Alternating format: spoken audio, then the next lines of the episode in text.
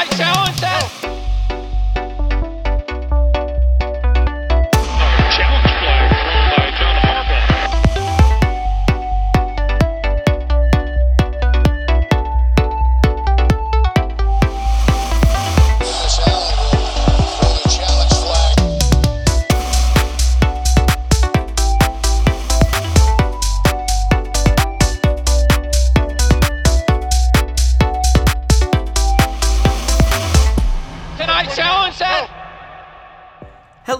Everybody, and welcome to the Challenge Flag, where we call BS on fantasy football's so-called experts. I'm Zachary Dorfman, joined by Michael Conti.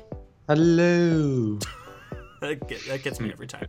Uh, and today we are going to bring you everything you need to know about drafting running backs this year. Running back, one of the most pivotal positions on your team. This is going to be all about the position. We are going to go from the top of the draft all the way to the bottom, let you know how you can get RB1s, RB2s very easily and maximize on trends that we've seen in last year's draft as well. Now, before we get into that, make sure you give us a follow at flag underscore challenge on Twitter. Go ahead, check out our Instagram at the challenge flag. Make sure that you go listen to us on Podbean at the challenge flag official.podbean.com or if it's easier, just check us out on iTunes. Now, getting into it, the way this is going to work today is that we have a list of all of the running backs drafted last year and what their ADP was and how they actually finished. So, for example, if they finished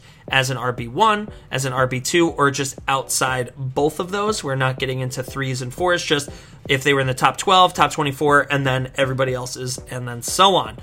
Uh, we are also going to be looking at this year's ADP, and we're going to see if we can take a look at some similarities to try to maximize our draft and maybe look at some guys to avoid or some guys to definitely target. So, uh, first things first, that I think we need to say and get out there is that fantasy football players, you're not idiots. Congratulations. You are not stupid. Regard- Congratulations, you won. Congratulations, you won. Now, despite what people might say, yes, sure, there are so called experts that get paid to do these rankings, but ADP is not based on an expert's rankings. ADP is based on what the common person drafts. And pretty much when looking at top running backs, ADP is pretty close to correct. So if we look at last year's running backs, nine of the top 11 running backs. Now I'm saying 11. Normally I would say 12, but I'm excluding James Conner from this because where he was ADP wise, it really just depended on when you drafted. So I'm just completely excluding it. So nine of the top 11 running backs were drafted in the first two rounds ADP wise. So congratulations, fantasy football community. You've won. Uh, you, you uh, so in those first two rounds, you really don't need to think very much. Don't overthink it. Um, typically, ADP wise, it's correct. However, four RBs in the first two rounds that were drafted finished not out, not just outside the RB one or RB two, but further down. That's Leonard Fournette, Dalvin Cook, Devonta Freeman, and Le'Veon Bell. The only running back drafted in the first two rounds that was outside the RB1, uh, but not so far down to RB3 and further, so that finishes an RB2, was Jordan Howard. So, Mike, let's take a look at this year's first two rounds ADP wise. Who do you think is going to finish outside that RB1 territory that you might want to avoid? So I definitely don't see Todd Gurley finishing as an RB one, even though he was well, he would have been the number one RB last year if he hadn't gotten injured. But his decreased workload will definitely cut into his fantasy efficiency. And along with Todd Gurley, I'm skeptical about Damien Williams. They're, uh, I just think they have a, a plug and play running back offense where no matter who's going to be a running back is going to be successful. So if he goes down, they'll find a replacement for him real quick, and I don't think that'll be much of an issue. And then lastly, Nick Chubb. He's going to eventually be splitting work with Kareem Hunt, and that's just not going to help with his RB1 numbers. Yeah, I agree. And, you know, something that you mentioned to me, Mike, is that if we look at the four running backs that were outside RB1 and 2 territory last year, uh, Leonard Fournette, Dalvin Cook, Devonta Freeman, and Le'Veon Bell. They were all injured or, in Bell's case, sat out. So uh, I think in those first two rounds, if we just assume you're drafting like one wide receiver, one running back, you need to get your top starting RB1. And so I think that you really touched on it with Todd Gurley. You know, even if he plays, if he's limited, or just the fact that he is so injury prone, I don't want to touch it because I can't afford to draft that Leonard Fournette that gets injured every few weeks, or that Dalvin Cook or Devonta Freeman just out for the year. Not with my first uh, two rounds. So Todd Gurley's my pick there as well. I mean, I think what you mentioned with Williams and Chubb, I think they'll finish as RB twos actually. Yeah. Um, Another point with Damien Williams is that they acquired uh, Carlos Hyde last season, and Carlos Hyde was a fantasy. He was a, one of those guys where you could draft him in the the sixth through eight round in, in the past years, and he got you quality RB two. He might have gotten RB one numbers one of those years, and he's going to be backing up Damien Williams. So he was a one time um, starting running back, San Francisco 49ers. Great player. I find it very difficult to see Andy Reid not giving Carlos Hyde a chance, regardless how well Damien Williams is doing, whether it's just to give him a break for a down or two. Carlos Hyde will be explosive for the few plays that he gets at the start of the season. I could see them working to a backfield by committee at some point just because of the talent they have.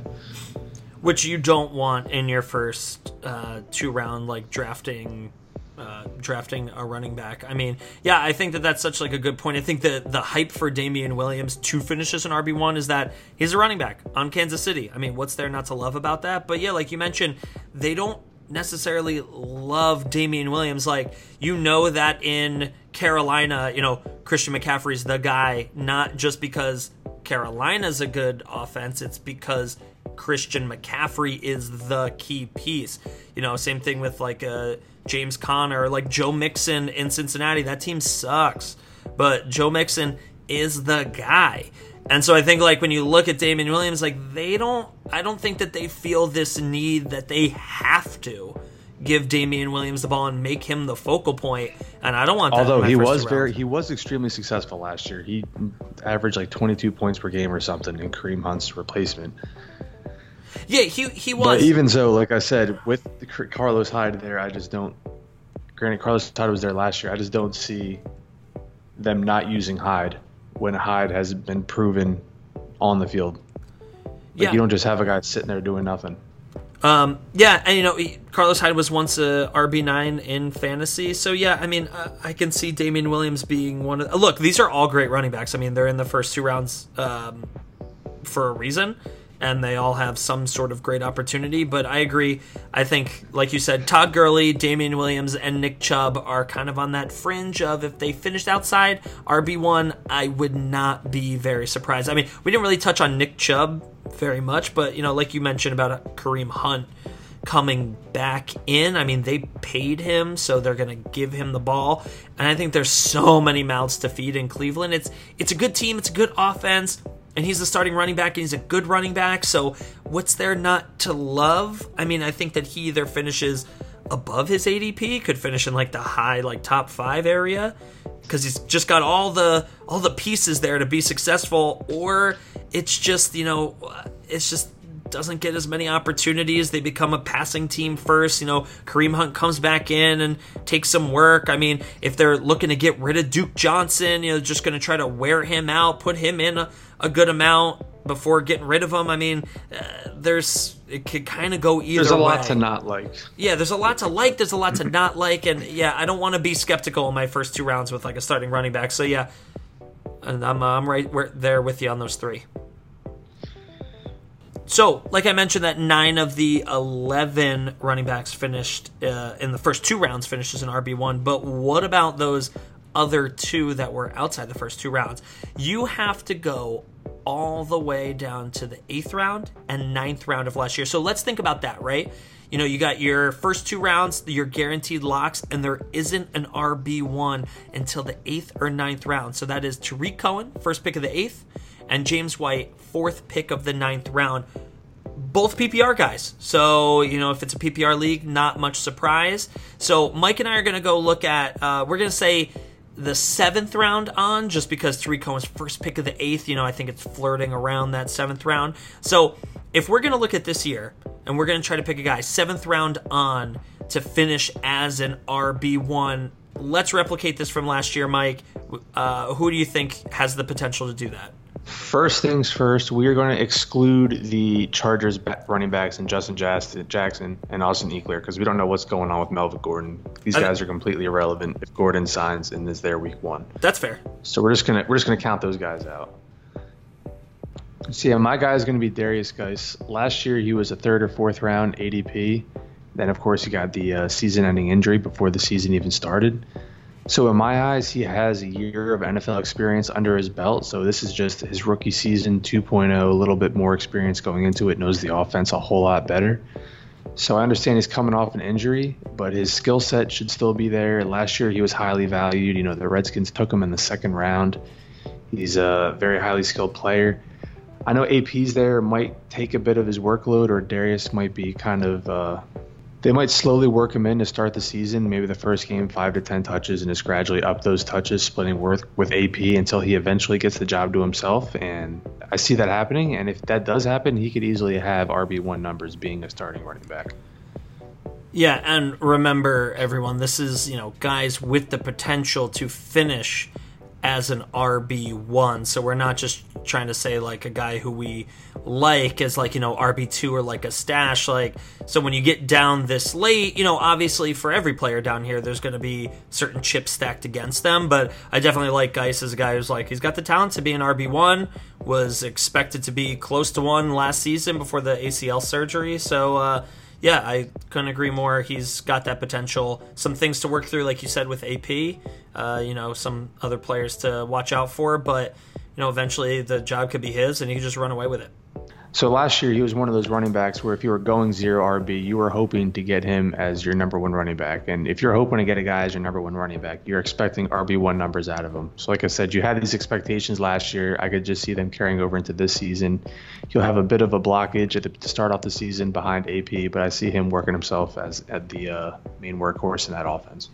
Speaking of a guy who's going to be working behind another running back to start off the year, and actually, I don't expect this to change, but uh, my pick for a guy late in the draft that is going to finish as an RB1 or could is Latavius Murray. Now, we know that the Saints love to limit Alvin Kamara, and I don't blame them. In the past few seasons, uh, no team has been better in terms of running back fantasy points than the Saints. They've done it multiple years with two running backs, still keeping Alvin Kamara's production high enough to take him as you know your solid RB1, but still feeding the backup like Mark Ingram enough to also be relevant. Remember, Mark Ingram was at at, um, at a time in RB1 as well, even while playing behind Alvin Kamara. And Latavius Murray is no joke. If you remember, he was a starting running back in Oakland. He was pretty darn good. And uh, Latavius Murray, you can get him as the ninth pick of the seventh round. He's a guy who can easily get double digit touchdowns.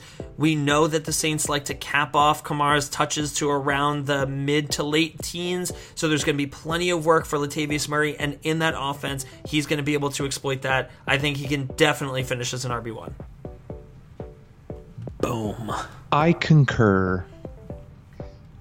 So now, so now let's look at uh, RB2s. Now, like we said, the community is pretty smart. We know where RB1s should go. For RB2s, it's not so clear. They're pretty spread out throughout the draft. So let me just give you like last year's RB2s and how they were spread out across the draft board. Jordan Howard in the second round, Kenyon Drake in the third, Lamar Miller and Derrick Henry in the fourth, nobody in the fifth, Chris Carson in the sixth, Tevin Coleman in the seventh, Adrian Peterson in the seventh, Marlon Mack in the eighth, Aaron Jones in the ninth, Nick Chubb in the eleventh, and then Phillip Al- Lindsay and TJ Yeldon went undrafted, according to ADP. Although some people would have cuffed, may have cuffed Yeldon, but Lindsay was definitely the Alvin Kamara of last season. Yeah, just the uh, when we're talking ADP wise, yeah, they went undrafted in certain leagues. If you're going for a handcuff, yeah, sure, they then they would be guys that were drafted or picked up like off of waivers. So you can see that it's it's pretty spread out across the draft. It's not that the RB2s are taken in that like third, fourth, fifth round and then everybody else is later. It's kind of like you got to find that diamond in the rough, which I feel like I've been saying that phrase like every single podcast, at least like twice. Um, so what we're gonna do to look at this year because we can't just say, all right, Mike, what what guys do you think are gonna finish as an RB two? Because this seems to be like totally all over. And if you look at the guys that we talk about, they're RB twos, not RB ones, because they're typically like one trick ponies. Again, that's something that you've mentioned a few times in the podcast. We're just using the same language. Um, so guys like Jordan Howard, Lamar Miller, Derrick Henry, you know, just the just the rushers. You got Tevin Coleman, you know, a guy who just catches passes. Adrian Peterson, just like a, a one track mind in rushing. So we're gonna the way we're gonna do this is because it is so spread out we can't just look at specific rounds so we're gonna spread it out a little bit ourselves so we're gonna go we're gonna look at round four through seven and look at guys that we think um, are gonna finish as rb2s and then round eight and on so we're gonna try to be looking for those guys that we know um, you know there's really low risk but there's also a low ceiling. They're really capped out as an RB2. And guys, like we said, that, you know, kind of like Jordan Howard or Lamar Miller, Derrick Henry are kind of like these one trick ponies. They're just solid at like one thing, but it's good enough to get it done. So, Mike, who do you think in those rounds, four through seven to start us off, uh, you're pretty confident is finishing as an RB2? That'd be Lamar Miller because he's Mr. RB2 every year. But if I'm looking for a guaranteed RB2 with some RB1 upside in rounds four through seven, I definitely think I'm going to have to go with James White. Last year, you know, he finished RB1. He was one of those guys that was drafted late and finished high. Um, I know he, he got some increased workload because of injuries to Rex and Jeremy Hill, and they'll be back healthy this year if they're all still on the roster. And they did also add another running back in the draft in Damien Harris. But I remember last year there was just a quote by Tom Brady saying that James White is his guy. If James White's on the field, they're doing big things. And if you guys watched the playoffs last year against the Chiefs, you saw that James White's on the field. He was getting the ball, he was getting first downs. I could see them keeping that production up between Tom Brady and James White, especially with Gronkowski out this year. He would be my go to RB2 in rounds four through seven. And just for the record, he's 12th pick of the fourth round currently, uh, ADP wise. Oh. Yeah, nice. Um, yeah, I yeah I agree. I mean, Tom Brady's passing back, the tried and true and trusted. I mean, as Tom Brady gets older, he's gonna keep going to his guys, and also there's no Gronk, so uh, it's one less person to compete targets with. Uh, yeah. So for me, a guy that I see is you know the low ceiling RB2, but I know what I'm getting. I'm not too worried about it. Is Mark Ingram. Now, currently his ADP is ninth pick of the fourth round. I would love to see that fall a little bit more before I'm comfortable using that pick. Uh, however, I think that he's pretty solid for RB2 production just for the sake that he is on the team that rushes the ball more than any other team in the NFL. He's a tried and true and proven running back. Uh, he's a bowling ball. Uh, they're going to use him to wear down defenses. They're going to use him in the red zone, absolutely. You know, he's a guy that for me could end up with double digit touchdowns just because I think he's definitely going to be the red zone and the 10 zone guy. And, you know, I know that people are worried that, you know, that backfield is pretty deep. And also with Lamar Jackson rushing the ball, how many rushes is he going to get per game? But I just think that the Ravens are a rush first team, and he is their number one running back, and it is Mark Ingram. I don't think you need to think about it too much. I think his floor is pretty safe at RB2. Yeah, he's definitely the safe floor of an RB2. Last year, RB2, 20, RB24, the lowest of the RB2s, only averaged 11 points a game. I definitely see Mark Ingram catching three to four balls a game, so that's already three to four points, and then he just needs 60 to 70 yards, and that's not counting the games he gets touchdowns. So I, I see him very safe in the RB2 territory. All right, now we're going to move into that eighth round on. So, again, keep in mind that we are looking for guys that we're not looking for that you know, that boom potential RB1, but we are looking at just trying to see which guys out of these, you know, are you taking if you need like a safe running back to plug in uh, that you feel pretty confident that they could be an RB2. So, Mike, who do you think in here around the eighth rounds and on that you think is definitely a solid locked in running back to be an RB2? I'm kind of torn between two people. I'm not sure if you're thinking of either of them. With the last pick in the 10th round, that's Ito Smith. With Tevin Coleman gone to San Francisco, he's going to be the Tevin Coleman of the Atlanta Falcons this season. Devonta Freeman, he's been shown to be injury prone the past two seasons. I mean, best case, not best case scenario, hope he doesn't get injured, but he could get injured and you could be the lucky owner of Ito Smith, who will then become the lead back of the Atlanta Falcons. Even if Devonta Freeman stays healthy, the Falcons in the past, they've been able to put up productive co- committees, I guess you call them committees, with Coleman and Freeman. I know Shanahan's gone, but the Falcons are one of the most high powered offenses in the league. So I think Ito Smith uh, could definitely get some PPR work, you know, get Devonta Freeman some rest. He'll get his fair share of the workload and just have a productive year, RB2. Which, like I said before, for Mark Ingram, RB2 just means 10 points a game, which with a PPR back, that's really not that difficult of a thing to do. And that's what happened last year with those late round guys who became RB1s. They were PPR guys that just got those four to five catches a game and then whatever else they do with those yards or touches, I should say. Yeah, I think that that's uh, you know, uh, I think it's why not? I'd be pretty confident with a backup on a high-powered offense when the starting running back is injury prone in a PPR league. I mean, I don't think that that's a there's a problem with that at all. I'd be pretty confident that he's an RB two. Um, yeah, last year, just to hit on last year, to toot my own horn, I drafted Yeldon and Latavius Murray because of Dalvin Cook's injury history and Leonard Fournette's injury history. Guess what, guys? They both hit. And I could definitely see this as one of those guys that's going to hit. Like I said, he was the last round of the last pick of the 10th round. Usually you're taking some flyers down here, but I, I have some confidence in Ito Smith getting work done this season. All right, my guy. Uh, remember, this gets a little bit harder the further you go down because we're trying to find guys that are pretty solid, and there's some question marks around all of them. But I would feel pretty confident with this guy as my RB two, or at least to finish as an RB two, and that is Ronald Jones. Last year, real rough season did not live up to his expectations, and it was Peyton Barber's backfield. I do not believe that they were impressed enough with Peyton Barber to make him the absolute lead back. You know, the the language out of camp is that it's really Peyton Barber's backfield to lose, and that so far Ronald Jones has looked excellent so far. Uh, he is really impressing everyone, and I think that they want to use Ronald Jones more than Peyton Barber. Like, it's not that Peyton Barber's the guy until somebody proves else otherwise. I think it's Peyton Barber's the guy until Ronald Jones shows, okay, we can trust you now, right? Um, something that I think is really interesting running backs that saw 60% of the team's carries inside of the 10 yard line last year.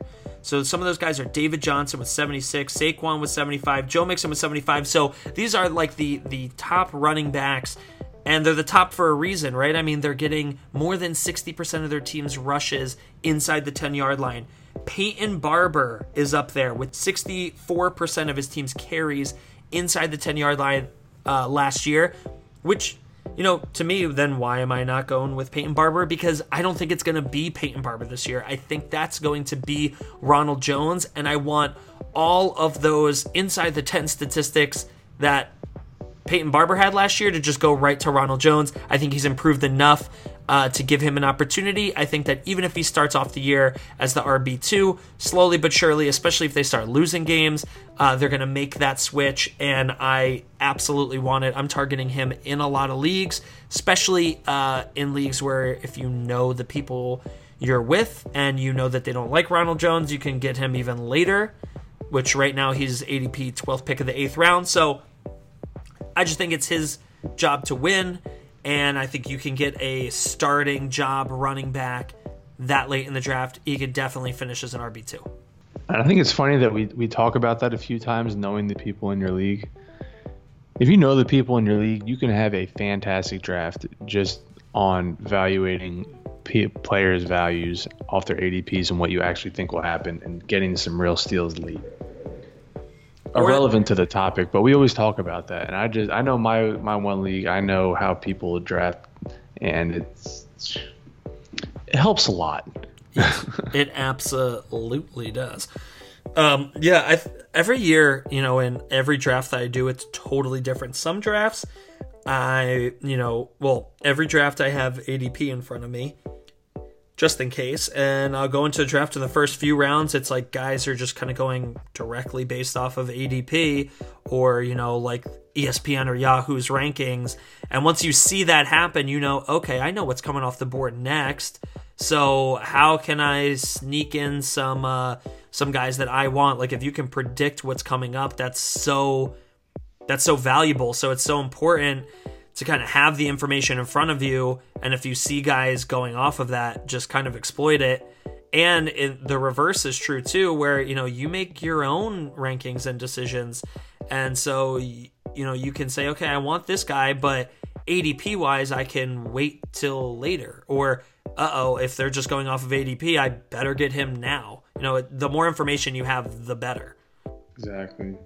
Speaking of that, I'm absolutely drafting AJ Green. Just saying. Bro, If you he can gets to, if he falls to your draft spot, Bro, you can get you're absolutely drafting. you can get AJ Green as the 5th pick of the 4th round. And he might only miss a few games of the season. That's a league winner. Yeah, I thought Dez Bryant was going to be a league winner last year when the Saints signed him. We all know how that turned out. Yeah, that's a good point. So like that uh, okay, so essentially you could go like this. Like your draft could be Davante Adams and then Dalvin Cook and then like Marlon Mack or on Johnson or like Stephon Di- or Devonta Freeman. And then AJ Yeah. Green. You can have like Davante Adams, AJ Green, and still two like good running backs. I don't know. I just think that you you just essentially get two wide receiver ones, but injury risk. But at the same time, that's why you play fantasy football. You know, Yeah. you, you're trying to win. You're trying to win. So take that take that risk. You're trying to risk it for the biscuit. But enough about wide receivers. That's next time. Um, so listen, everyone. I I think that the big uh, the big takeaway from this is in those early rounds, in terms of running back, just you know follow your gut. You know who is good. You know who is solid in those first two rounds. It's a can't miss. Don't get too cute with it, but make sure you avoid the injury prone guys in those first two rounds. You need to have you're a solid first two rounds of guys that are going to take you throughout the whole season. And then make sure later you're looking at who you really think can repeat from last year. What running back ones do you think uh, you can get late? What one trick ponies do you think uh, are going to finish as RB2s that you can get late? Don't get too cute. Do your research, find who you like, and target them in your draft.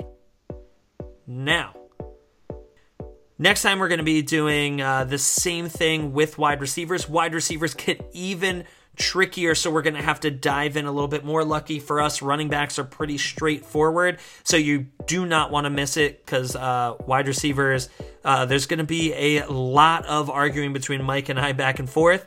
So uh, it's going to be up to you to figure out who you believe more. So Tune in next time for that. Make sure that you follow us at on Twitter again at flag underscore challenge. Go listen to us on Podbean and at iTunes as well. Mike, give us your bold prediction.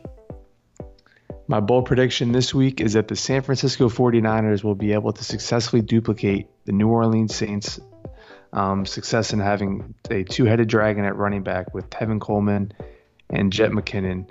Now, their numbers may not be as high as Ingram and Kamara's have been in the past two seasons, but I could see them both finishing as RB2s, maybe a nice 13 to 15 point per game average out of the both of them.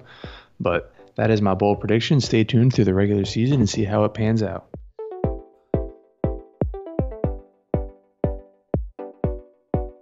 Why can't wow, that's a, is this a tongue twister? Fellow challenge flaggers? My fellow challenge flaggers. My fellow flaggers a challenge? what up, my fellow fantasy footballers?